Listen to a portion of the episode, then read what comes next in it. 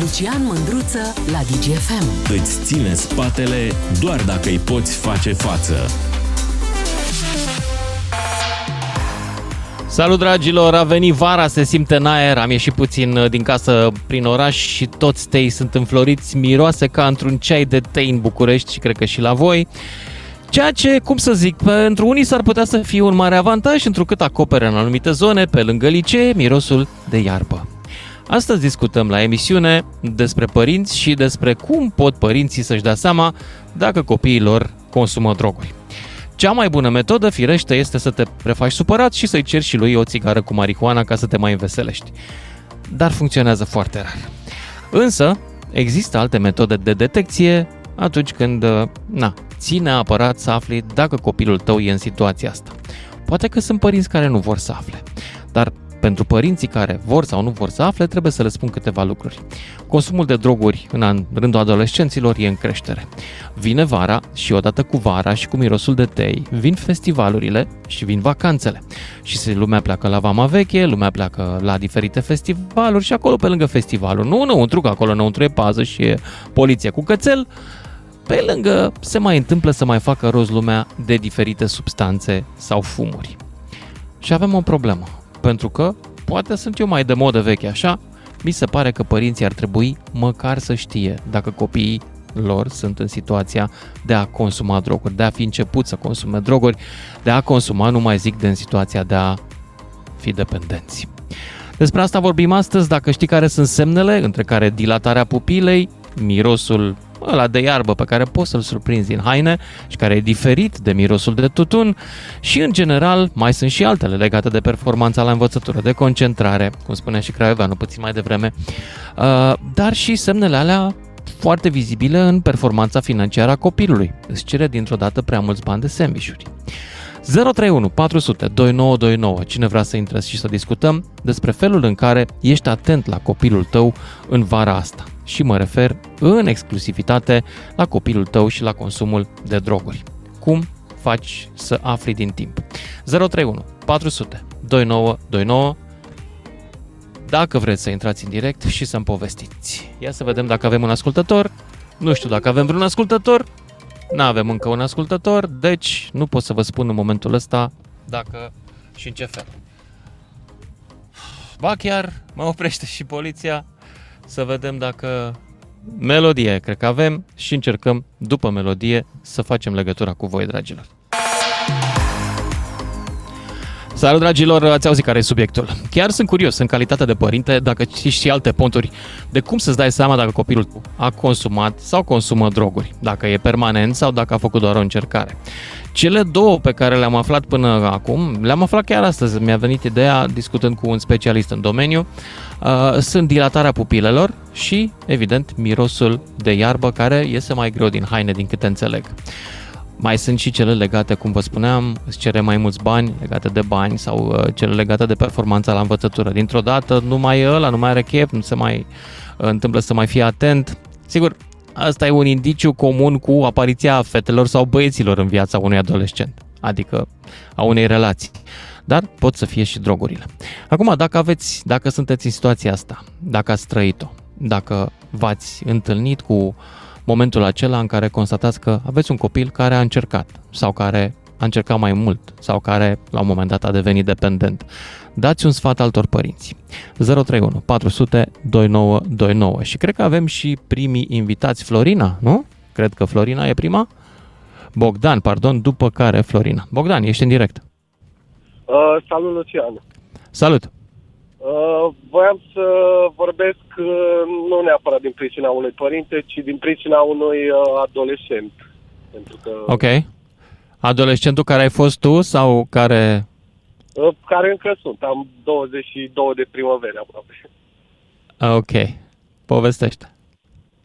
Uh, voiam să zic că în afară de acele simptome, să zic așa, descrise de tine, uh, cred că cea mai importantă și cea mai vizibilă ar fi și cea cu ochii roșii.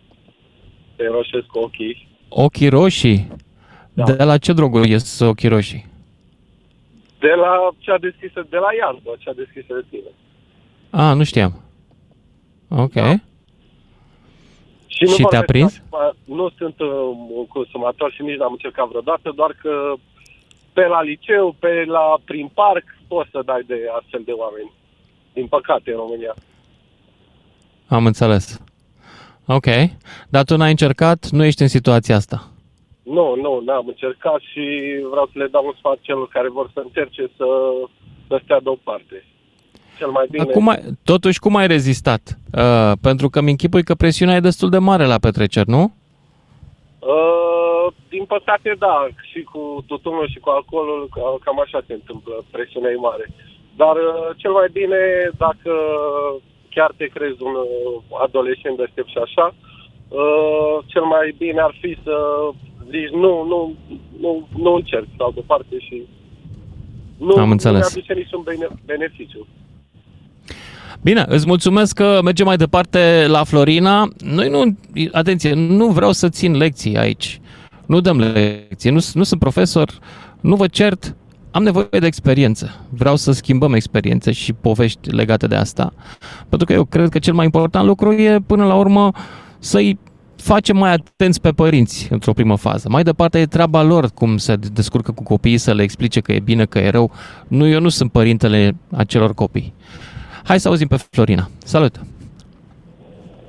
Alo? Florina. Da? da? Te ascult. Da, sunt părinte de adolescenți și simptomele sau simptomele cele mai uh, vizibile este apatia. Devine foarte apatic, trist și retras. Și Doarme foarte Ok. mult. Doarme foarte mult. Ai Problema trăit asta cu este copilul că- tău? Uh, da. Da. Stai că conduceam și m-am oprit. Așa. Da. astea Uh, sunt ce simptomele consuma? și, uh, Iată. Da, și, Și- și nu mai consumă, devine foarte trist, foarte depresiv. Foarte... Cam câtă consumă? Poftim? Cam câtă consumă pe săptămână, pe zi? Uh, weekend. Cu tot În felul weekend. De, petreceri, de întâlniri, de... de Și cam efectul ăsta de care vorbești, tristețea asta care se prelungește, câte Da. zile durează? Pă, când dă să-și revină, vine iarăși weekendul. Deci cam așa se întâmplă. Aha, Și înțeleg. e foarte important apropierea părintelui de de copil și cumva cred că noi suntem pe drumul cel bun, adică vrea ajutor, vrea să iasă. Este El ți-a foarte spus sau ai important. descoperit tu că... Am fumează? descoperit eu și am și aflat așa de la prieteni, de la cunoștințe și cam așa. Cum ai descoperit? Poți să-mi povestești? Păi era un copil foarte vesel. E un copil plin de viață și dintr-o dată a început să fie mai trist, mai apatic, se închidea în cameră, dormea și ulterior am aflat așa din prejurimi și am început să mă interesez. Și am povestit cu el și mi-a recunoscut și cam așa. Îmi cer scuze, sunt foarte Te înțeleg. E un subiect delicat și nu aș vrea să treacă mulți părinți. E- Problema este că nu avem unde să cerem ajutor. De ce? Asta este problema. În afară de psiholog, psihoterapie, altceva eu nu cunosc. Adică nu știu unde și cum. Și ai încercat Adică psihoterapie cu el? Am început să mergem și la un moment dat a refuzat. Că el crede că se poate pune pe picioare singur. Acum suntem în perioada asta când așteptăm să vedem dacă... Da, trăiesc Dacă tot poate. cu frica asta. Da, dar trăiesc tot cu frica că se întâmplă iarăși. Înțeleg. Uh, bani de unde avea, totuși? Păi, mi-a spus că nu trebuie așa mulți bani, pentru că se întâlnesc cu mai mulți, cu câte 10 lei și își fac de o țigară care o primesc tot, pe care o fumează mai multe, de exemplu. Aha, Nu e neapărat dependent? că- Adică el recunoaște, simte că e dependent? Nu neapărat. De, de exemplu, dacă nu se întâlnește cu prietenii și are altă activitate, nu, nu, nu, ar, nu simte nevoia. Cum se întâlnește cu prietenii, chiar dacă zice că nu o să mai fac. Îl conving, îi anturajul, nu știu. Nu știu ce se întâmplă în grup. Acolo nu Mhm. mai pot să intervin în grup ca să merg să zic, mă, stați cu minți sau... Deci problema este grupul de prieteni. Crezi că puteai să faci ceva dacă erai mai apropiat? Sunt apropiată de el și din cauza asta și povestim. Dar când iese din casă, deja nu-l mai pot controla. Are putere foarte mare grupul asupra lui.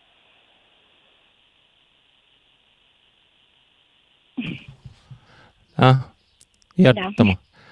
Poftim? Uh, te-am pierdut la un moment dat. De fapt, am pierdut eu legătura cu colegii mei din redacție, că și eu sunt ca tine remote, ca să zic așa. Uh, Florina, îți mulțumesc pentru intervenția ta și merg mai departe la Adrian din Ploiești, după care Călin din Oradea. Salut, Adrian! Salut! Uh, Salut!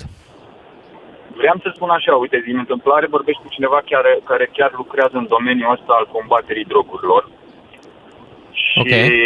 înainte de prezentare, uh, l-auzeam uh, pe colegul tău uh, de radio spunând că există un tratament de egalitate între consumator și traficant. Și dăm voie să vă contrazic, lucrurile nu stau chiar așa. Există texte care incriminează uh, distinct traficul, chiar și traficul național de traficul internațional și consumul de droguri de risc și consumul de droguri de mare risc, da?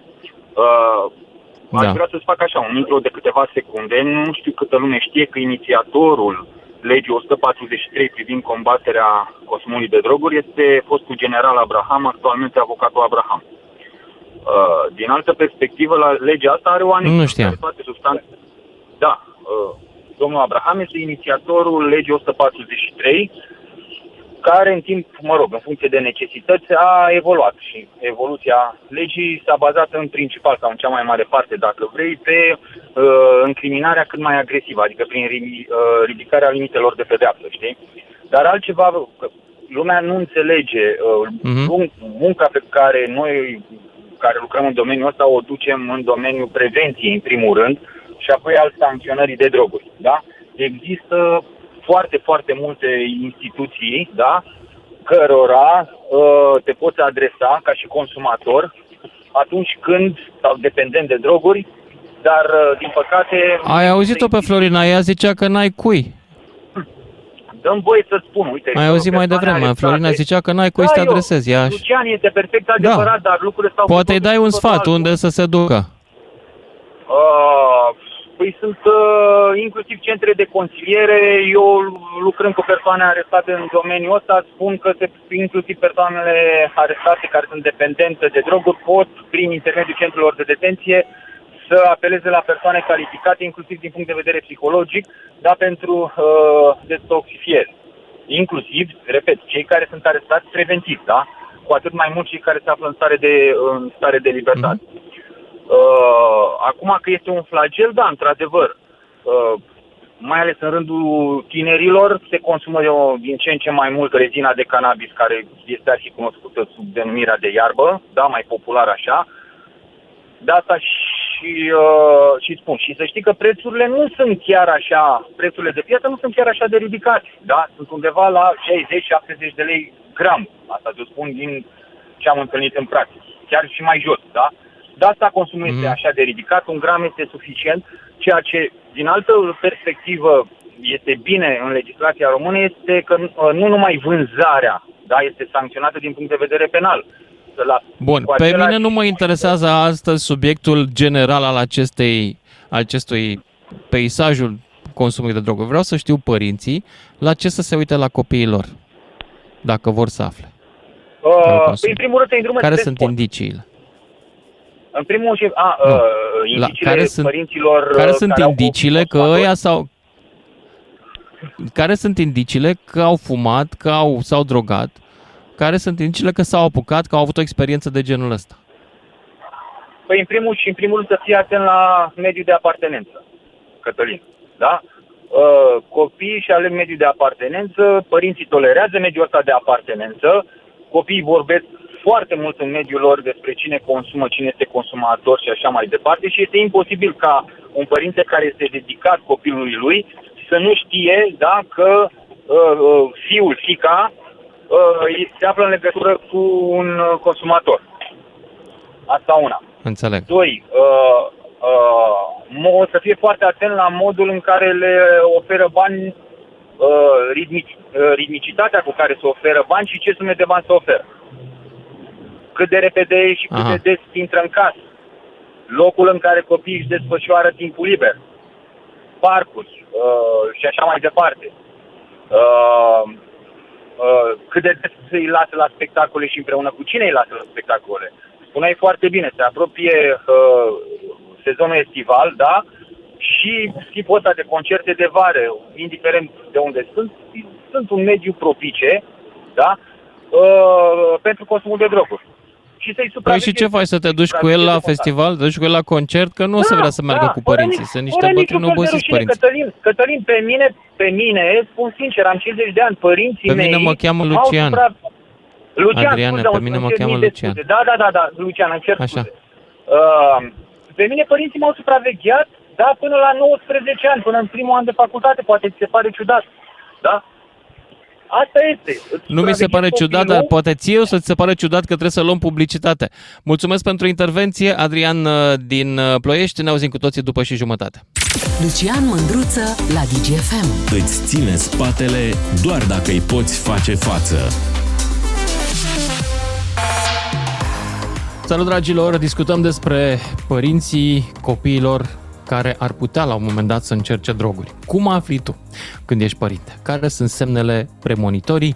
Care sunt semnele când a început consumul de droguri și care sunt semnele atunci când deja copilul ar putea să fie dependent? Experiențele voastre și sfaturile de la un părinte la altul, despre asta e vorba azi în emisiune. Călin din Oradea, ești în direct. Ciao, salut Lucian, salut și Salut. telespectatorii. A, uite, eu am doar 30 de ani, nu sunt părinte, dar uh, am încercat. Asta e adevărul, am încercat uh, iarba, de exemplu, nimic mai puternic decât așa ceva, dar ca și Ok. părinte, de exemplu, și o persoană dragă mie a făcut exact același lucru, doar că la ea a ținut. Adică pe ea a prins-o. Eu, de exemplu, când am încercat, pe mine nu m-a prins absolut de fel. Și nu pot să zic că am încercat doar o dată. Am încercat de mai multe ori. Acum Dar să și știi că așa- există, fiecare om are niște gene care îți dau măsura în care vei deveni dependent de ceva. Genele dependențe chiar există. Unii le au mai mult și alții mai puțin. Da, Tu asta ai e fost adevărat. norocos, adică te-ai născut norocos. Da, pot să zic că m-am născut norocos. De exemplu, Da. da. sora mea nu a fost uh, chiar așa de norocoasă. Dar... La uh, ce vârstă ce s-a pot apucat să- prima oară? Fu, A încercat uh, prima oară. 20, 20 pe acolo, pe la facultate, cred că. Aha. Da, prin zona aia. Și- Și cam uh, tot prin zona aia am încercat și eu, tot când am dat de facultate. Deci nu, nu ai cum să, părerea mea e că nu ai cum să îți uh, ascunzi copilul de așa ceva. La un moment Nu, dat... n-am tot zis va că poți încerca. să-l ferești, dar măcar poți să afli și poate dacă afli e mai bine. Nu zic Da, bine nimic înțeles. altceva. Hm? Eu, eu spun că este mult mai bine să, ca părintele să știe. Eu, de exemplu, eu am spus la părinți, băi, uite, vezi că am încercat și nu mi-a ieșit. Toată lumea Mhm. a fost supărată, toată lumea a fost bosunflată, dar toată lumea a înțeles. Bă, e tânăr, a încercat, nu i-a ieșit, la revedere. Bun. Doi la mână, ce a făcut, de exemplu, mama mea cu sora mea? Când îi dădea bani, chitanțe. Chitanțe după absolut orice bani cheltuit. Indiferent că a Aha, fost deci la controlul cafenea, că te-ai banilor dus cu și a trenul. funcționat controlul banilor? Da, a funcționat controlul banilor. A funcționat, fiindcă nu se, se ajungea la nu ne justificăm cheltuiala. Unde-i cheltuiala? Unde-i cheltuiala? Știu că se face, adică știu că se consumă, de ce faci asta? Mă rog, tot felul de discuții de genul după aia. Dar s-a aflat. S-a aflat prin intermediul banilor, chitanțelor. Câți Mhm. bani cheltui, pe ce cheltui, toate chitanțele, pur și simplu. Că doar și dacă te duci și bei o cafea, nu? Primești chitanță. Mhm. Nu a fost Da. problemă. Dar e greu, e greu... Uh, Și cu toate uh, astea spui că sora ta a devenit dependență, chiar și dependentă, chiar și cu controlul ăsta. Da, a devenit dependentă și cu controlul ăsta, totul e ok până te angajezi tu și faci banii tăi. Acolo, iarăși, pot să zic că depinde de fiecare tânăr în parte. Deci, de exemplu, când îți din banii tăi, nu, nu mai cheltui. Nu mai vrei să cheltui așa mulți bani pe așa ceva. Și atunci te cam oprești, că nu prea ai de ales. Eu iau așa de părere. Deci tot ce vine din banii mei personali, aia nu mai cheltuiesc așa Eu știu cu o neștire. mulțime de, de povești despre dependenți de droguri care și-au tocat toți banii lor personali până și casa și-au vândut-o. Oh, ai, aia e deja grav. Aia mi se pare E, o problemă e. foarte mare. Să, opa, Este, da. să se și facă așa. Da. Da, îi, îi o posibilitate. E acum, fiecare depind, depinde foarte mult oricum de anturaj. Deci uh, eu, cum am 30 de ani, la vârsta mea nu, la vârsta când eram eu pe la liceu, pe la facultate, nu se, nu găseai peste tot. Și altă generație era, adică nouă ne era frică de poliție, de părinți, știam de frică. Da. Mulțumesc, Acum- Călin din Oradea. Trebuie să merg mai departe însă. A, Îți mulțumesc pentru intervenția ta. Vă readuc aminte numărul de telefon la care să sunați 031 400 2929. Astăzi uh, discutăm despre semnele pe care le poți găsi la copilul tău, după care îți dai seama dacă a început să consume droguri sau nu. Până acum avem, iată, de la părinți și chiar aștept să sune părinți uh, cu sfaturi pentru alți părinți care poate n-au trecut încă prin asta sau trec și nu știu. Uh, care sunt indiciile? Spunea cineva de la iarbă ochi roșii, de la droguri mai puternice pupilă dilatată. Mirosul, tot de la iarbă, iarăși poți să-i miroși hainele să vezi e tutun sau e ceva mai grav. Iarba miroase cam ca gunoiul de grajd, ca să știți. Um, mai era cineva care, iată și călim puțin mai devreme, te uiți la bani, la cât consumă, la dacă a început o evoluție în sus a cheltuierilor care nu e justificată de obiectele pe care le cumpără. Și evident, mai e și, cum spunea o mamă înainte de înainte de și jumătate, uh, faptul că copilul nu mai are chef când e acasă și nu consumă, nu mai are chef de nimic, doarme, nu mai învață și așa mai departe. Hai să vedem dacă mai sunt și alte povești și sfaturi de la părinții care au trecut prin asta. Lucian din Alba, ești în direct. Sănătate multă, domnul Lucian. Sănătate. Uh, Eu cred că mai degrabă prevenția ar trebui pusă în discuție și mai sănătoasă. Eu te întreb altceva. Ai trăit experiența asta în vreun fel? Nu, Ai vreun... nu, nu. niciodată, niciodată, Am înțeles. niciodată. Păi atunci, mulțumesc, dar eu asta caut. Eu caut povești ale unor părinți care au trăit sau ale unor copii care vor să se mărturisească, mă rog, copii, Da, dar de adolescenți ce mai să mari. căutăm, de ce să nu evităm, să-ți explicăm ce se poate face a evita unele probleme? Pentru că Practic. astăzi la emisiune eu caut poveștile oamenilor, nu caut oameni care să țină lecții, nici eu nu vreau să țin lecții, nu suntem aici la ora de dirigenție și uh, sfaturile practice date de pe margine chiar nu mă interesează, mă interesează oamenii care au trăit asta să-mi povestească. Cine intră să-mi spună, a, cred că e rău cu drogurile, păi iartă-mă, ai trăit asta? Nu. Nici eu n-am o părere despre asta, nici eu n-am trăit.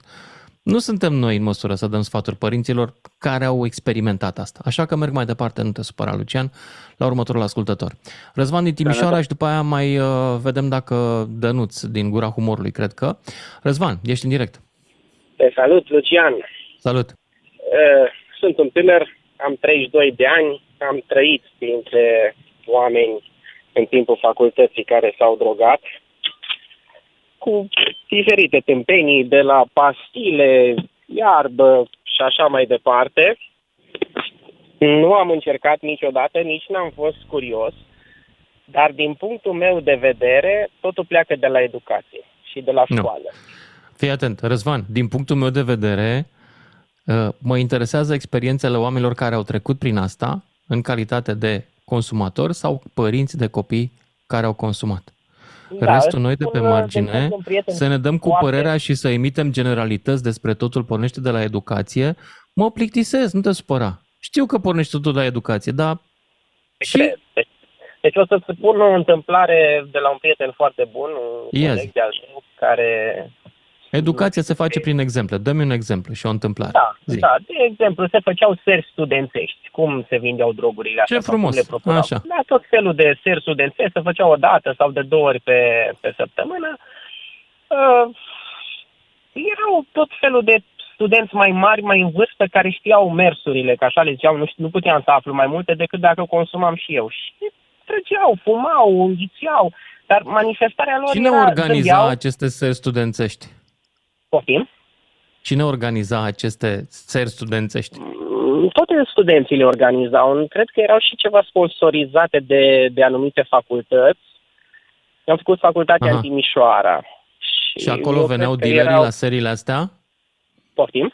Acolo veneau dealerii de droguri, mă rog, distribuitorii? Dar erau tot printre studenți. Nu știu dacă ei erau Păi, evident, dealerii sau studenții erau ei și- erau cărăușii sau nu știu cum Mhm. să le zic. Erau Ok. speța de jos. Aha. Dar cine consuma? Cum se manifestau? Dintr-o dată parcă se transformau. Erau veseli, râdeau, uh, zâmbeau. Nu era, deci nu era un comportament să zici că ceva s-a întâmplat. Adică n-am trăit experiența unul care s-a drogat și gata, nu mai știu de el sau lucruri din astea. Deci ori erau droguri ușoare, ori așa se manifestau la diferiți oameni. Și ăsta, prietenul ăsta meu, era și un elev, de, un student foarte deștept, deci era printre primii din an. Dar avea Mhm. el o problemă cu, cu fumatul ăsta, nu excesiv, deci nu știu dacă la el a ajuns dependență, că m, ulterior, după facultate, noi am mai păstrat legătura și mi se pare un om uh, întreg, adică nu mi se pare afectat de droguri. Dar uh, dacă ești slab de înger, poți, poate, nu știu, părintele să spună orice. În momentul în care ai anturaj greșit, sau, nu știu, îi permis anturajul ăsta greșit sau tu ți-l permiți sau te învârți în jurul oamenilor ăstora, nu prea ai ce să faci. Adică ești un fel de oaie neagră dacă nu faci ca ei. Ei o, încearcă să te excludă. Ori ești ca ei, ori o să te excludă. Într-un Mhm. fel sau altul. Sau dacă nu te exclud, te fac să te simți în așa fel încât tu să-i pă- părăsești, să pleci. Bun, Asta e cel mai dar tu fericit ești, caz. Tu, tu ai 30 de ani, povestești întâmplări de acum 10 de ani, 10 ani. Să știi că între timp vârsta primului consum a scăzut mult, Răzvan. Da, eu mai vă dau un exemplu care mi se pare 100% deplasat. În cadrul unei școli, un prieten foarte bun de-al meu are un elev în clasa 6 iar la ședința cu părinții s-a propus să se facă loc de fumat în școală pentru elevi, ca să nu mai fumeze elevii după școală. Mm. Deci, asta mi se pare, nu știu cum, cum să Da. zic, deci și Răzvan- ipocrizie și prostie dusă la extrem. Mulțumesc pentru mesajul tău și merg mai departe. Trebuie să merg mai departe la Dănuț din Gura Humorului, după care Cosmin din Cluj. Salut, Dănuț! Salut, bună ziua! Salut! Eu am trecut prin experiența asta cu băiatul meu, cel mare, cu toate că avea trecut de 18 ani. Mhm. A plecat, după ce a plecat în străinătate, a venit, bineînțeles avea banii lui, a intrat în anturaj cu persoane care se ocupa cu distribuție, cu comandat pe internet, așa. Când a venit odată acasă, în loc să stea acasă cu mine, s-a dus la persoana respectivă și în noaptea respectivă le-a luat poliția, jandarmii, a avut probleme în legătură cu Așa. comportamentul. Dar tu n-ai, n-ai avut niciun semn premonitoriu că el consumă? Venea noaptea când eu dormeam. Deci avea camera lui, avea, intra, nu avea legătură, intra, ieșea. Eu când plecam la treabă, el îl lăsam dormind. Da, avea Mhm. mm-hmm. trecut de 18 ani, nu puteam să... Dar în schimb, unii sunt violenți, alții sunt veseli, alții stau așa ca zombi, că am și un nepot care se întâmplă treaba asta. El eh, era violent. Deci dacă îi spunea ceva, chiar încerca să dea mine. Aoleu. Pentru că mama lui era în Italia, am fost și eu după aia am revenit acasă și i-am spus, uite că se droghează cu tare, probleme cu poliția, mi-a venit poliția la poartă zi de zi, era sub control judiciar, au plecat din țară, au fost probleme. Așa. și în până schimb, la dacă îi urmă ai spuneam reușit ceva, să, să te conectezi din nou cu el?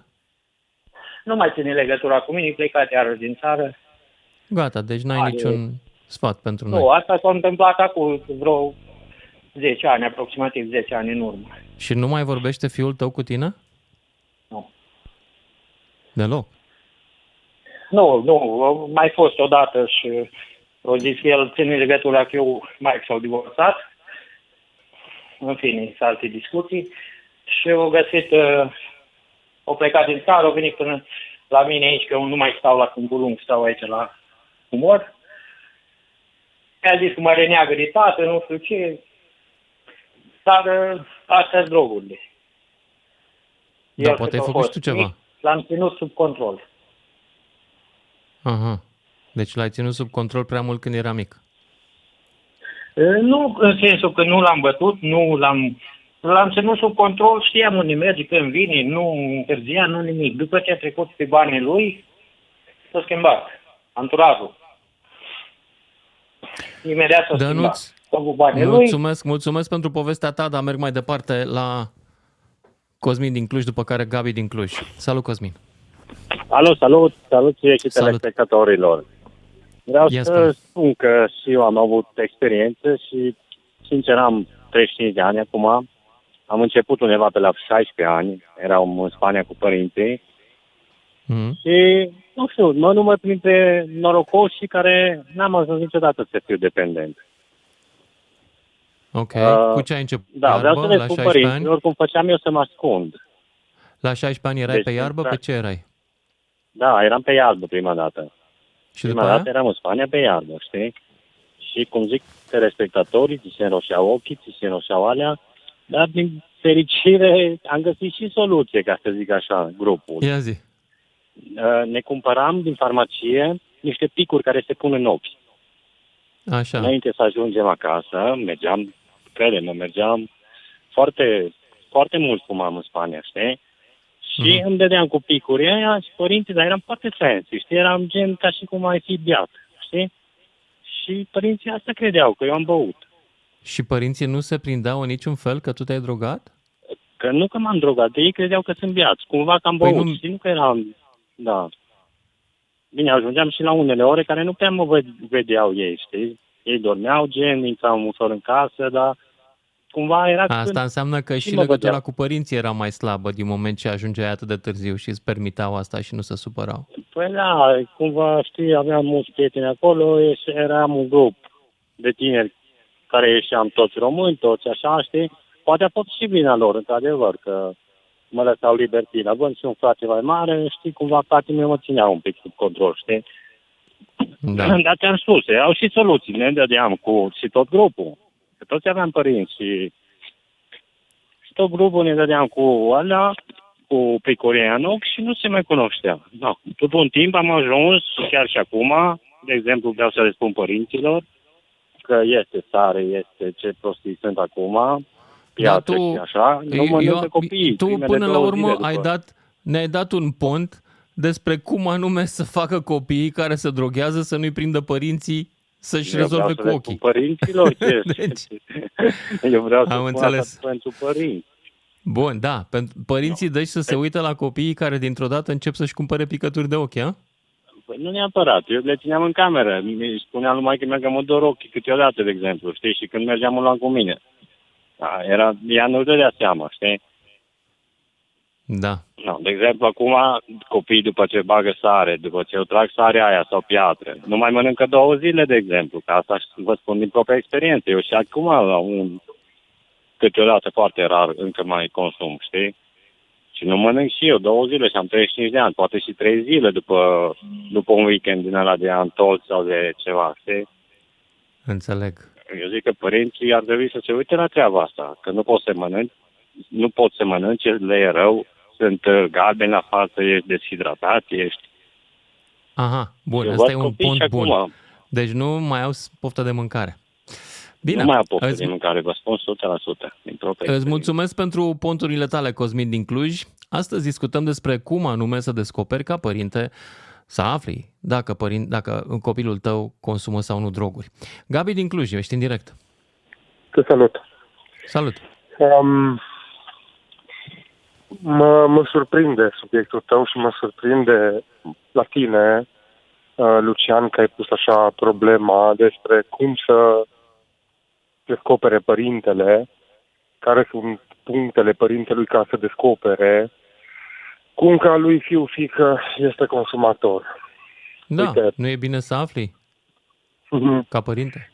Vreau să spun că în momentul în care afli în modul în care, vom spune noi în emisiune- în emisiunea asta, care sunt uh, caracteristicile unui consumator, nu cred că e târziu. Din diverse motive, fac parte din diverse grupuri de alcoolici anonimi și narcotici anonimi, cu care m-aș fi bucurat să fi luat legătura înainte să deschid emisiunea asta, pentru că ai Tu deschis-o presupui cu că eu Tia înainte Pastore. să fac emisiunea stau să fac vreo cercetare sau că emisiunea asta Nu, are vreo nu. echipă de documentariști. Emisiunea asta sunt doar eu care am sarcina să găsesc Ai 3-4 un- subiecte pe zi, din care ne alegem unul. Sunt de acord. Dar ar fi foarte fain dacă ai continua cu subiectul ăsta, pentru că e foarte, foarte, foarte dur. Și în Cluj, de exemplu, este un, uh, o grupare de narcotici anonim pe care o poți uh, uh, întâlni sau uh, o poți uh, acapara, nu știu, coopta într-o O să fie, nu știu dacă ai auzit de Eugen Hrișcu, care e un profesor specializat în domeniul Da. ăsta al psihoterapiei. Da. Ai Da. auzit de el. O să Da. fie de la 18.30 aici cu noi. Superb, superb. Atunci lasă-mă să spun pe Yes. subiectul emisiunii. Din mu- Spune-mi multe tu, da. motive. de Spune-mi tu consum. ce vrei tu. Așa. din multe uh, motive de, de uh, consum și întâlnite la alții și ale mele, pot să spun că, în general, consumatorii atât de tineri sunt uh, uh, copii și nu știu dacă ai remarcat la antevorbitorii mei, uh, cuvinte cheie în discuțiile, mai ales a celor care, din păcate pentru ei, și nu vreau să împărtășesc vreodată drama de a fi părinte a unui uh, copil care este în consum extrem, cuvintele sunt uh, a fost până într-un moment uh, foarte cuvinte, la un moment dat nu am mai putut controla sau poate nu l-am controlat, poate l-am controlat. Adulții, părinții, de regulă, iau tineri pe care îi controlează, îi domină, îi duc în zona în care vor să ducă, respectiv copii reacționează la un moment dat, nu au căi de ieșire și găsesc căi foarte ușoare de reformare, una dintre ele, unul dintre ele fiind alcoolul, și altul fiind uh, drogurile. Pentru foarte mult timp, uh, drogurile au fost foarte ușor de cumpărat atâta timp cât au fost cele care și astăzi se numesc, între ghilimele, legale. Iarba e la tot pasul. În toate Dar iarba liceele nu e se poate legală. cumpăra iarbă. Poftim? Iarba nu, nu e iarba era legală. următor. Deci sunt și legalele astea. Asta. Uh, Eu nu sunt consumator de, uh, de droguri, m-am, uh, am încercat diverse, mie mi-a plăcut alcoolul, Uh, dar pot să spun că, în general, accesul la uh, drogurile care anterior au fost legale, erau spice-urile mai de mult, uh, și accesul la Am o iarbă rugăminte era la tine, practic dacă în vrei să același continuăm, persoană. rămâi pe linie să-ți luăm telefonul și te sunăm după fix, uh, pentru că acum trebuie să dăm publicitate. Bine? Mulțumesc. Mulțumesc tare. Mulțumesc tare, dragilor, ne auzim după știrile de la 6.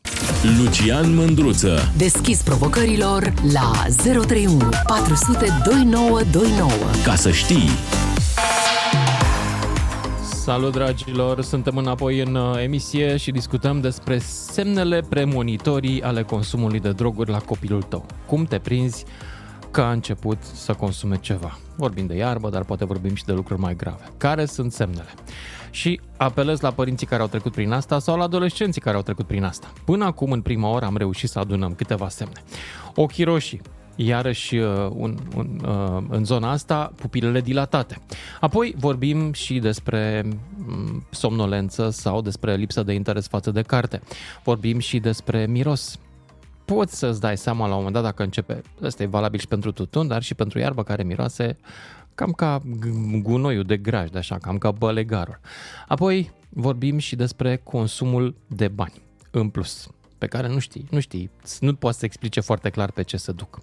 Despre toate astea vorbim astăzi în continuare și, apropo, l-am pierdut pe ascultătorul de dinainte care îmi povestea de experiența lui ca și dependent de um, alcool, dar și membru în câteva grupuri, inclusiv de narcodependenți din Cluj. Poate reintră, cred că n-a înțeles că trebuie să rămână pe linie să-i luăm numărul de telefon. Poate mai încearcă o dată. Și voi, de asemenea, vă aștept dacă sunteți părinți sau adolescenți în situația asta în care vă întrebați care sunt semnele sau le-ați descoperit și poate aveți unele noi, la 031 400 2929. Nicu din Arad e în continuare. Salut, Nicu! Salut! Salut! Ce se întâmplă? Am patru prieteni au murit din cauza drogurilor. Stai puțin pe linie, Luiza, te rog închide comunicația cu mine ca să mă aud mai bine ascultătorul. Așa, ia spune. Așa, am avut patru prieteni care mi-au murit din cauza drogurilor. Uh, Patru am avut fete un care s-au anturaj apucat din de ăsta. droguri, fetele tale. Poftim? Am înțeles că ai avut patru fete, ai patru Prieteni, fete. prieteni. A, prieteni. Da. Ok. Și în primul rând ce am observat la ei când ieșeam cu ei la băut, uh, după, nu știu, șapte, opt beri, dacă dispăreau cinci minute, veneau înapoi, erau fresh. Eu se cunoștea pe ei, ieșeau și trăgeau o liniuță. Uh, A, ce erau ai pe spus- cocaină? Da, da, da, da. Ce ai spus, sau hașiș, ce ai spus tu de cannabis, cannabisul miroase foarte bine, po- foarte frumos, are un miros dulceag. Mm. Nu e ca mi- Ok. gunoiul de grant. Aia e ganja, o- e o iarbă jamaicană. Eu am care fost miroase expus la așa, mirosul gunoiul. ăsta, ok, acum aflu că era ganja, la mare în principal, uh, acolo, când mai fumau câte unii în stânga și în dreapta mea, o simțeam și mă enerva. Poate mai pun altceva în amestec. Hmm, ok. Deci hașișul miroase dulce. Bun, mulțumesc de informație. Nu, nu hașișul, Sau- cannabisul miroase dulce. Cannabisul, pardon, iarba, da, da, așa. un miros dulceag. Plă- Foarte plăcut. E plăcut? Am Ok. încercat și eu de câteva ori, dar nu, cum am mai fost un ascultător înaintea mea, dar nu m-a prins. Uh, nu e vorba de... Uite, eu m-am despărțit de, de prietenii ăștia mei, că pe mine nu m-au prins.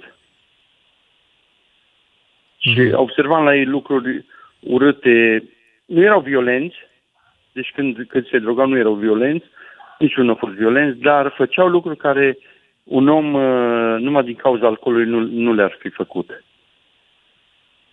De exemplu. Uh,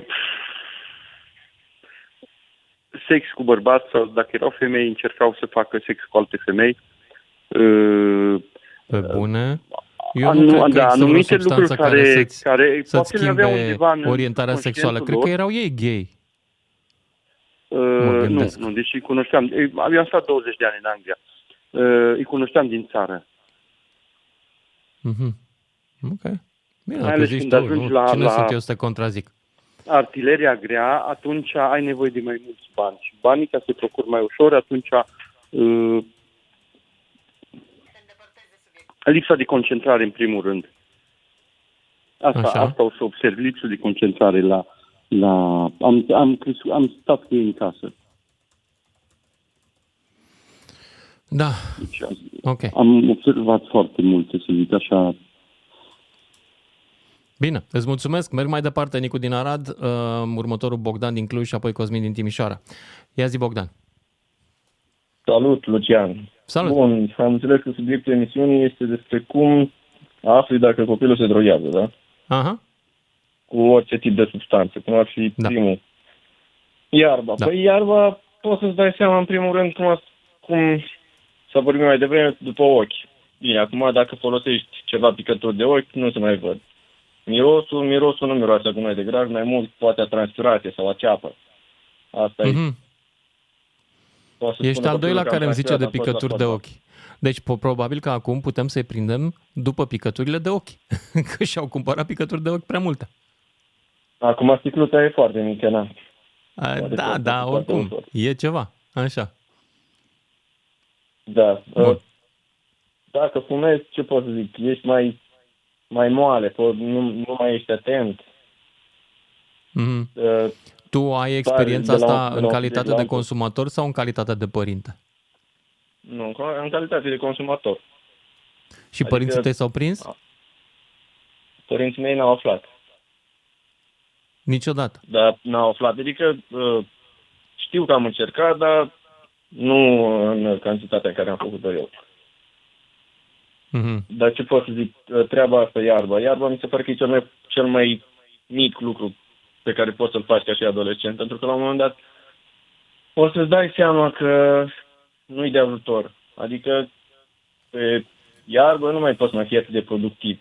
Asta o faci până la o vârstă, pot zic eu, până pe la 20 și un pic de ani, 23, 24, poate 25.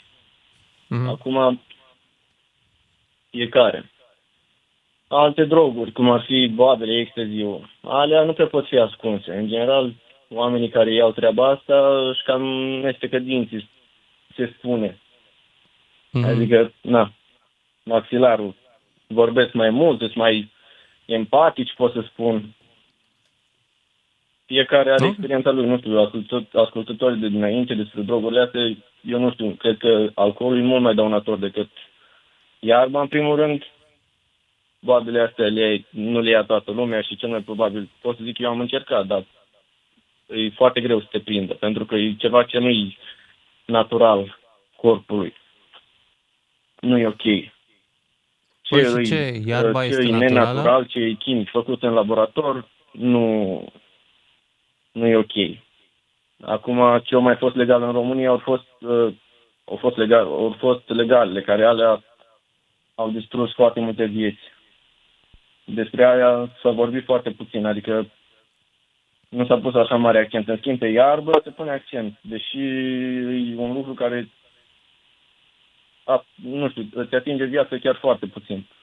A vorbit la un moment dat o doamnă că copilul ei mai, e mai uh, uh, nu știu, era depresiv sau uh, nu mai știu ce a spus dânsa.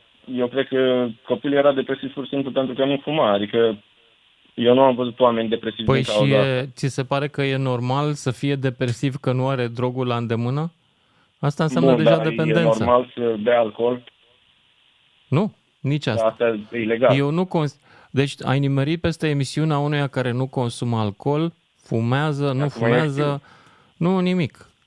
Eu nu consider Dar că nu- lucrurile astea sunt natural de introdus în corpul uman. Și nu e vreo religie care mă îndeamnă la asta, doar rațiunea. Da, asta e rațiunea e la fiecare, dar uh, iarba se pune accent prea mare pe faptul că e foarte dăunătoare corpului, deși sunt și studii care spun treaba asta, că, că nu... Bun, iarba nu este te afectează folosită așa de în mult. America Da, e adevărat. În, uh, și pentru tratamentul unor depresii, mai ales la bolnavi de cancer, de exemplu. Dar când ești sănătos, n-ar trebui să te bazezi pe o substanță ca să fii fericit. Eu așa cred. De aia, de aia se numește și drog recreațional. Asta poate, zic eu O că ar fi trebui făcut recreațional, doar da. în- Dar cred că Doar în atunci când ești timpul sănătos, cu nu-ți trebuie prietenii, niciun odată drog, la nici ceva. recreațional, nici nerecreațional. Deloc. Fiecare face ce consideră că face, nu? Că Da, poți Că să faci trebuie să sport, facă. de exemplu, poți să citești, știu că sunt de modă veche, poți să te nu, e gândești, foarte adevărat și ar fi bine să facă poți să treaba asculti asta. muzică, Aha, câte lucruri de făcut. Da, să asculti Bine, muzică îți mulțumesc și- pentru intervenția ta. Merg mai departe la, că mai e lume pe linie, Cosmin din Timișoara, apoi Cosmin din București și Mihaela din Sibiu. Bună, Cosmin, ești în direct. Vă salut. Salut. Uh, vorbesc din prisma unui consumator. Am 40 Așa. de ani și am început undeva pe la vreo 20 și ceva de ani cu iarbă. N-am încercat altceva, mi-a fost frică. Dar uh, iarba nu mi-a dat dependență. Dacă am avut-o și de obicei a fost la o petrecere unde am fumat, dacă n-am avut-o, n-am fumat. De exemplu, acum am un an și jumate de când n-am fumat iarbă.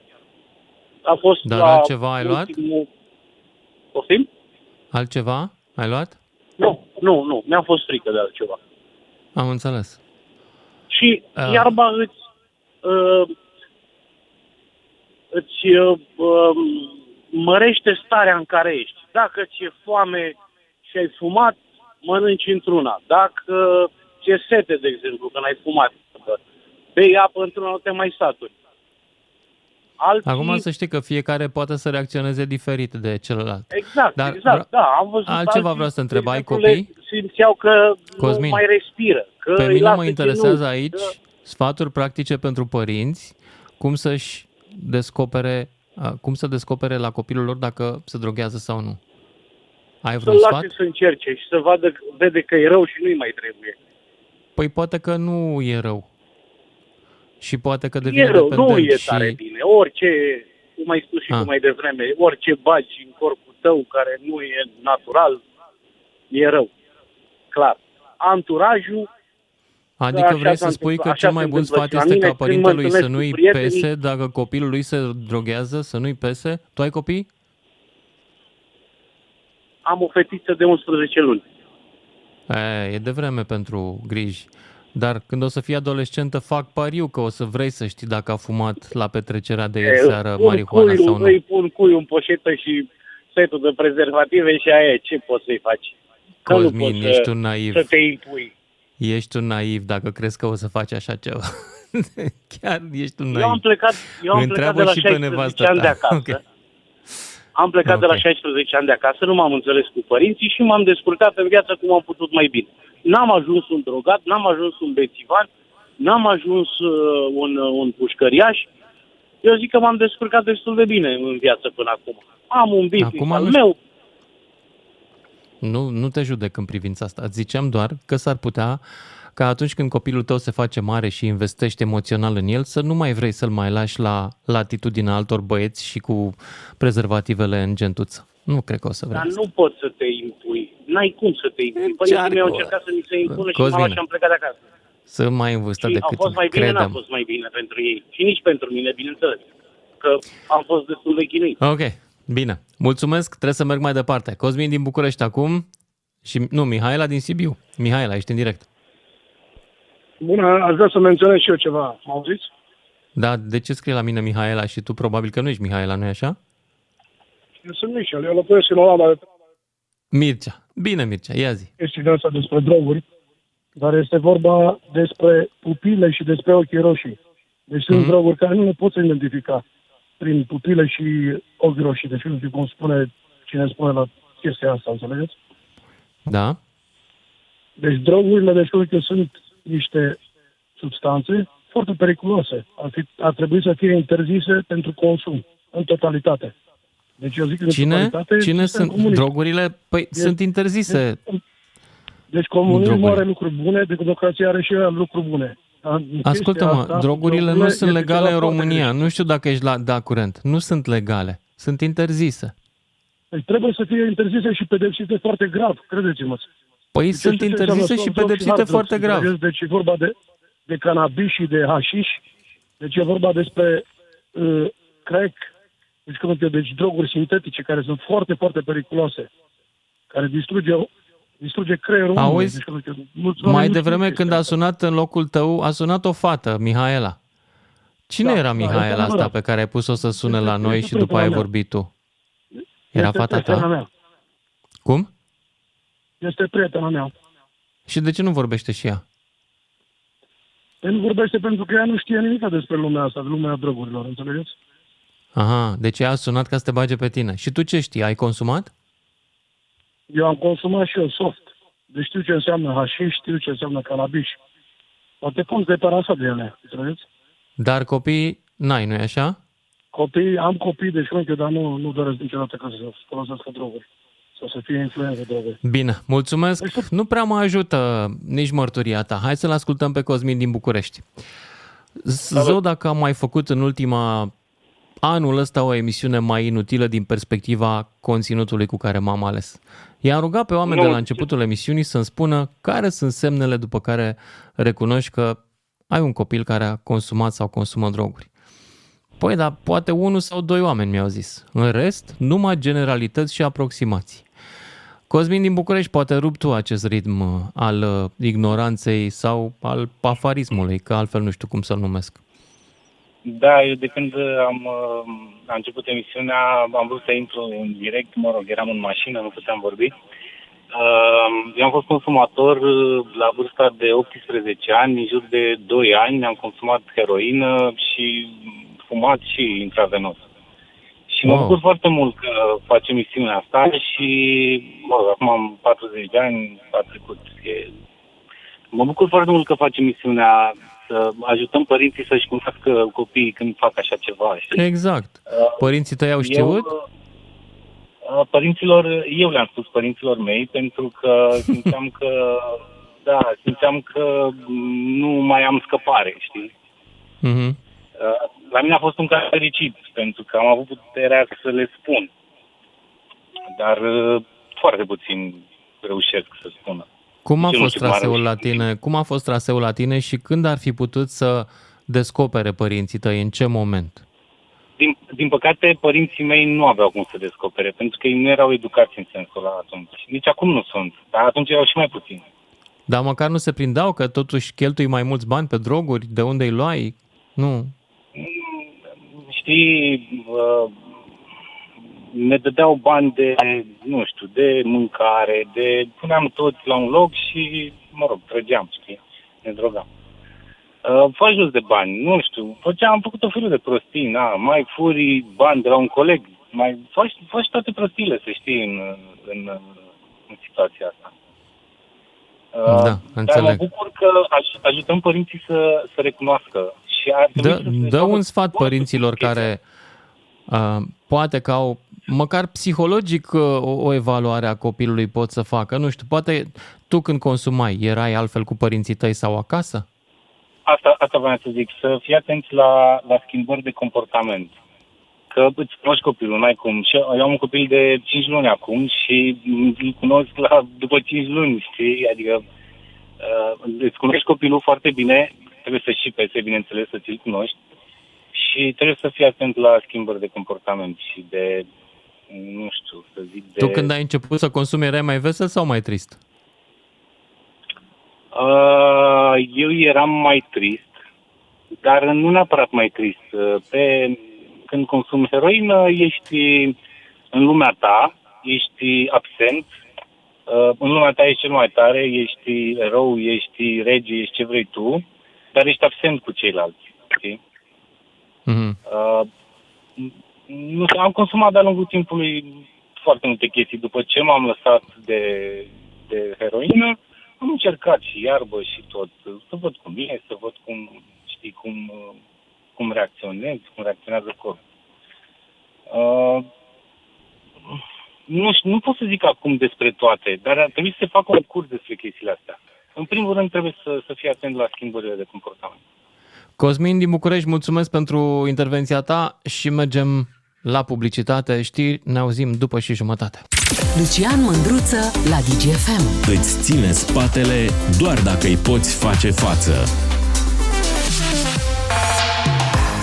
031 400 2929, ăsta e telefonul la care sper să intrați și să-mi povestiți care sunt semnele după care îți dai seama dacă copilul tău a început să folosească droguri. Dacă ați avut experiența asta, dacă ați fost în situația asta ca adolescent și, în general, dacă știți o poveste care să însemne ceva și pentru alții. Nu mă interesează generalități, nu mă interesează să intrați să-mi spuneți că e rău sau bun consumul de droguri, pentru că nu despre asta e vorba aici, ci pur și simplu de niște sfaturi practice de la un părinte către un alt părinte. Asta ar fi bine să avem. 031 400 2929 dacă vreți să intrați în direct și așteptăm, sperăm să putem intra și cu domnul Eugen Hrișcu, psihoterapeutul pe care l-am contactat înainte de emisiune și care are o mare experiență în tratamentul acestor copii care ajung la un moment dat unul dintre ei la dependență. Bună ziua, domnule Hrișcu! Bună ziua! Mulțumesc că ați acceptat uh, să uh, intrați la emisiune. Prima întrebare cu care aș începe e de ce atât de puțină lume știe care sunt semnele după care îți dai seama că ai un copil care a început să facă droguri, să consume. Uh, în primul rând pentru că aceste semne nu sunt uh, atât de, uh, cum să spun, bătute în piatră. Oamenii sunt diferiți, tinerii sunt diferiți, uh, drogurile sunt diferite, nu este atât de simplu, nu este o pneumonie în care vezi pe cineva că tușește și are febră și te gândești că are o problemă de sănătate. Lucrurile pot să fie destul de schimbătoare și de multe ori uh, problema nu este atât de evidentă, mai ales că părinții nu se gândesc la o asemenea lucru. În, gen, în general, părinții nu se gândesc că uh, așa ceva se poate întâmpla. Acum, uh, hai să luăm atunci pe căprării. Dacă vorbim de drogurile de început, adică iarbă, să zicem, sau chiar etnobotanice, e vreun semn de, de tipul miroase sau nu miroase sau uh, psihologic, copilul se schimbă în vreun fel, are alt comportament? Eu aș uh, descuraja această viziune a semnelor și și în general aș descuraja părintele și părinții să se transforme într-un fel de detectivi sau de polițiști antidrog, pentru că asta va, va crea o foarte mare tensiune în relația cu, cu tânărul, cu copilul lor. Uh-huh. Uh, mai degrabă, cred că ajută ca părintele să fie, uh, să fie uh, să zicem așa, atent la copilul său la modul absolut general, la starea lui de bine, la felul în care se comportă în familie, la școală, la uh, prezența lui la școală, performanțele lui școlare, activități extrașcolare, comportamentul în familie, dacă... Deci, practic, trebuie să rămâi în contact cu copilul cât mai strâns. Dar ăsta Sigur, e un moment adică în adolescență, nu? nu? De a nu, să nu e nevoie de făcut o chestiune specială legată de droguri, pentru că și așa cum te îngrijești uh, ca uh, fiul sau fica ta să aibă o dietă, să aibă ce mânca, să aibă ce îmbrăca, să meargă la școală, uh, te îngrijești să-l întrebi dacă e bine, dacă are conflicte, cum merge la școală și practic această supraveghere blândă și iubitoare uh, poate să uh, fie primul semnal de alarmă când ceva uh, se schimbă în uh, rutina copilului tău. Care sunt uh, scenariile cu care vă întâlniți la copiii care ajung dependenți? Din ce zonă provin, ce tip de relație au cu părinții? În general, ce povești uh, ar putea să ne învețe ceva ca părinți? Mi se pare că în ultima perioadă dependența a fost uh, transformată așa într-un fel de sperietoare pentru părinți și în virtutea acestei sperietori, școlile au fost invadate de batalioane de poli- domni polițiști și de tot felul de, de, de programe care mai mult sau mai puțin eficiente. Uh, dependența nu este un fenomen obișnuit la copii. Uh, dependența în general este o, uh, o boală a adultului. La copii, în general, întâlnim consumul, consumul abuziv, Practic, uh, uh, scenariul obișnuit este cel al unui copil, al unui tânăr, adolescent, care începe să consume, care ajunge să aibă probleme la școală, care ajunge să aibă probleme, conflicte acasă, uh, absenteism școlar, eventual infracționalitate sau uh, tot felul de comportamente din acestea negative. Uh, consumul este crescut și nu vorbim doar de droguri ilegale, poate să fie, poate să fie vorba și de, de alcool sau jocuri de noroc. Uh, și, mm-hmm. practic, avem această combinație de consum de substanțe care nu este neapărat, uh, nu ajunge neapărat la dependență, dar e un consum care pune probleme și creează probleme la școală, în societate și în familie. Și, practic, familiile vin cu acest complex de probleme consum plus școală plus uh, conflicte în familie. Cum poate fi recuperat un astfel de copil? În general, uh, în primul rând, aș vrea să, să, să pe, uh, e un lucru pe care îl spun în toate interviurile și cred că uh, e un lucru care ar trebui să fie foarte sus pe agenda oricărui ministru al sănătății. Nu s-a întâmplat așa în ultimii 30 de ani în România nu avem niciun centru cu paturi de stat sau privat uh, unde uh, uh, să fie primiți copiii care consumă sau sunt dependenți de droguri. Deci, în momentul de față, nu există niciun centru cu paturi unde poți să duci un specializat, vorbesc de centru cu profesioniști, medici, psihologi, unde să poți să duci un copil minor. Hmm. Uh, este, este o absență uriașă de pe piața serviciilor de sănătate din România și în ciuda tuturor insistențelor pe care le-am formulat eu și colegii mei care lucrăm în acest domeniu, se pare că statul român nu găsește posibilitatea de a găsi un centru cu paturi. În schimb, avem mai multe propuneri în care acești, inclusiv minorii, se propune să fie trimiși la închisoare. Deci nu tratăm, în schimb, Super. avem uh, pedepse extrem de grele cu închisoarea. Da, uh, și aici e o întrebare. Poate... Părinții care văd că un copil alunecă pe direcția asta, părinții probabil că au de multe ori la noi că e și educația tradițională. Tendința pedepsei. Cum să-i motivăm să găsească alte soluții? Și Ce i-ați sfătui? Sugestia mea este să nu se gândească la ei ca la, la, la ei înșiși uh, ca niște surse de soluții, pentru că nu sunt nici medici, nu sunt nici psihologi. Ei sunt doar niște părinți. Responsabilitatea unui părinte nu este să trateze nici pneumonia, nici ulcerul, nici depresia, nici dependența de droguri. Părintele este, un, este părinte, este o sursă de, de siguranță, de sprijin material, emoțional și atunci responsabilitatea părintelui nu este să se gândească la el însuși ca o sursă de soluții, ci mai degrabă să caute o sursă de soluții în afara familiei. Această soluție, poate, sursă de soluție poate să fie un medic psihiatru într-un cabinet ambulator, poate să fie un psiholog, poate să fie uh, un...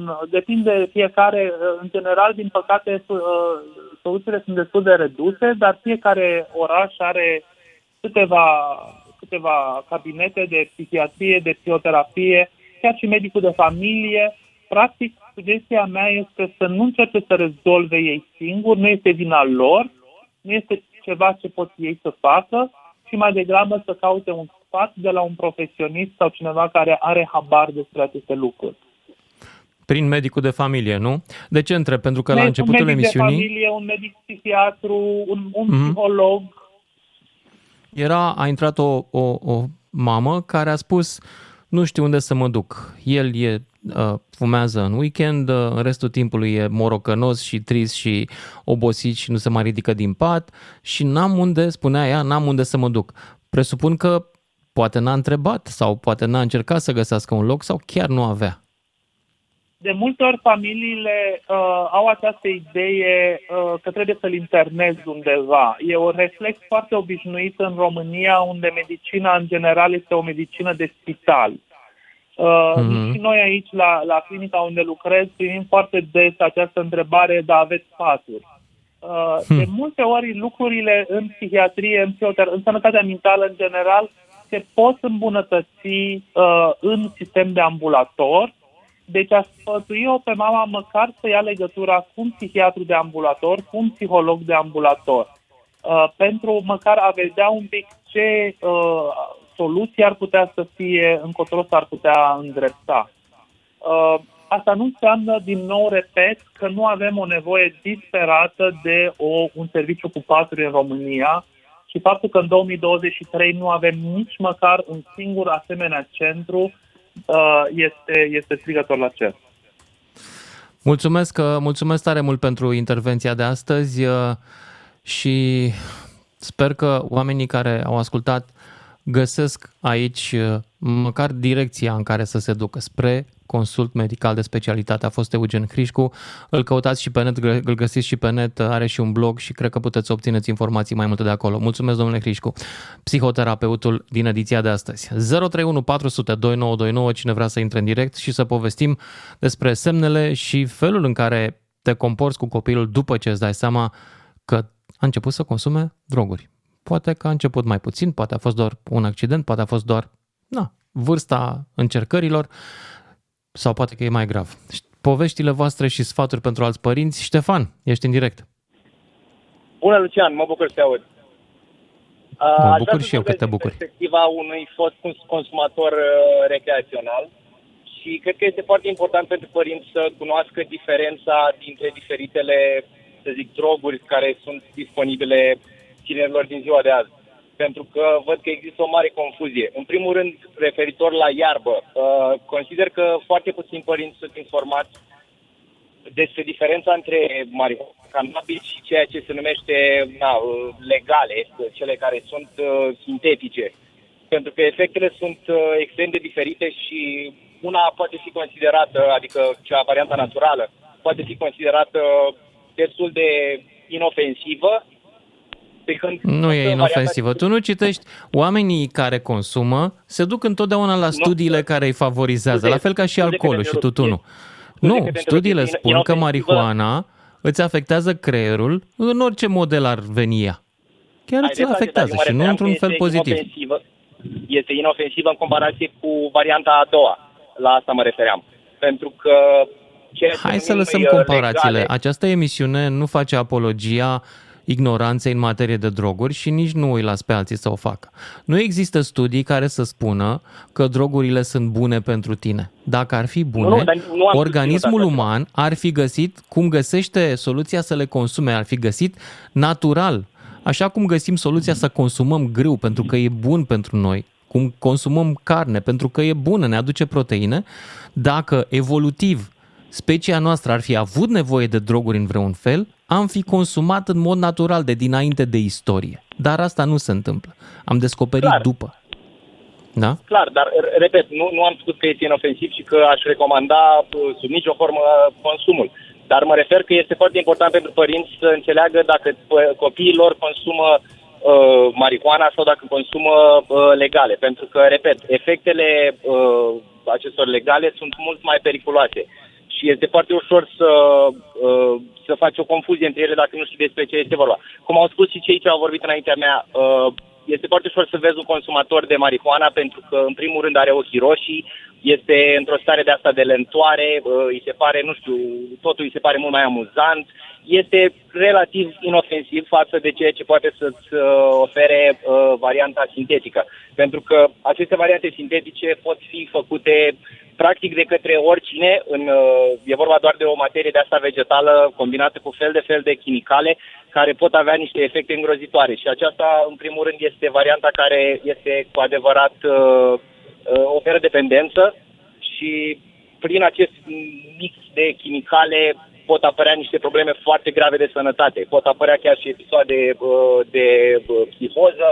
Sunt niște efecte foarte, foarte periculoase. Totodată, cred că părinții ar trebui să fie conștienți la substanțele derivate din uh, amfetamină, prafurile și pastilele. Pentru că este foarte ușor să vezi dacă copilul tău nu mai Bun, doarme, mulțumesc, dacă trebuie nu să merg mai mănâncă. departe că mai am și alții pe linie. Încerc să raționalizez consumul de airtime. Mai departe, Paul sau Sergiu? Sergiu din Suceava și apoi Paul din Arad. Salut, Sergiu! Salutare, domnul Lucian. Salut! În 2004-2009 am fost plecat în străinătate, deci pot să spun așa că tot tineretul din ziua de, ziua de astăzi este racolat. În primul rând să investești în tine ca să te facă să consumi, mă refer la cei care fumează în general, să te facă întâi, îți dă, să spunem, gratis. 50 Da, în privința euro asta, investești în statul tine. român a eșuat uh, teribil în a-i pezi pe, ai păzi pe tineri de reclama la VAPA, de exemplu. Deși nu cred că a eșuat. Au fost cointeresați vreo unii senatori și deputați să nu dea legi împotriva acestei, acestei reclame. Cum s-a întâmplat și cu pariurile de curând. Da, Eu mă refer la faptul că întâi să investești în tineret, să facă să vadă întâi cu care ți este senzația, dacă îți place, dacă nu-ți place, să mai dea A, te nu-ți referi la mai- dealerii de droguri care investesc uh, cu prețuri mici în Dealerii sunt, aș uh, crea. aia sunt care câștigă. Sunt cei care îi racolează, tineri din școli uh, și așa mai departe, care, după care se formează grupurile astea. Și ei se atrag Ai, unii pe ai alții. trăit Ia, mă, experiența încearcă și tu. asta în calitate de consumator? Povestește-mi cum ți s-a întâmplat. În- Deci eram la muncă plecat în afară, după care ne-am cunoscut, să spunem, români, unii ca alții care acolo, deci era ciocolată, iarbă, mai mulți. Deci am încercat ciocolată și iarbă, doar atât, n-am trecut cu alte substanțe. Deci pur și simplu ca Ce înseamnă ca efect, ciocolată? Iartă-mă că întreb a, naiv Nu așa. știu, ceea ce mi s-a explicat, cumva sunt cai care sunt spălați, după care îi bagă în lanul, se adună acel praf polen pe ei, este cu lamele ceva, okay. sunt trazi pe ei, face un fel praf Cai? polenul ăla, ciocolată, ceva, tot niște tâmpenii care Mhm. Ok. substanțe halucinogene. Deci, pur și simplu, efectul este că te, te deplasează puțin de frustrări, de oboseala zilnică, de toate, tot ceea ce se adună într-o zi de muncă. În momentul în care fu- fumezi, să spunem, uh, cumva te deplasează. Dar problema este că în momentul în care te prindi când fumezi, ești supărat, cum spunea un alt antreprenor înainte, plângi, te foame, mănânci, te sete, bei. Deci nu mai ai control asupra ta în momentul în care ești. Ești fericit, ești fericit. Al știu pe cineva, o prietenă care am avut, a notat 5 ore pe un tapet. care Bun, era, Sergiu, îți mulțumesc mă rog, pentru efecte. Uh, Altă emisiune. Paul din Arad închide emisiunea în seara asta. Salut, Paul. Uite că închid eu emisiunea în seara asta. Mulțumesc, dragilor, că ați intrat în emisie. Trebuie să recunosc că din când în când o dau în bară cu subiectele. Și asta e una dintre acele zile. În sensul că m-am gândit că părinții ai căror copii au probleme cu drogurile, o să intre și o să vrea să povestească. Emisiunea asta are undeva spre 300.000 de ascultători în fiecare zi, în cele două ore. Trec pe aici cu urechea măcar un pic. Dacă n-au reușit în emisiunea asta să intre decât poate 2 sau 3 ascultători cu problema asta, înseamnă fie că problema e prea mică, deci nu sunt atât de mulți copii adolescenți uh, consumatori de droguri, fie că părinții nu vor să vorbească dintr-un motiv sau altul. Nu știu în momentul ăsta ce să cred. Dacă sunteți prea puțini cu grija asta sau dacă pur și simplu nu vreți să vorbiți. Așa că cu această dilemă vă las să conduceți mai departe, cei care mă ascultați în mașină, și vă doresc să nu vi se întâmple niciodată să vă întrebați de ce are ochii roșii copilul. O fi vânt sau o fi altceva. O seară bună! Lucian Mândruță este și în secțiunea podcast pe dgfm.ro și pe Spotify DGFM. Ca să știi!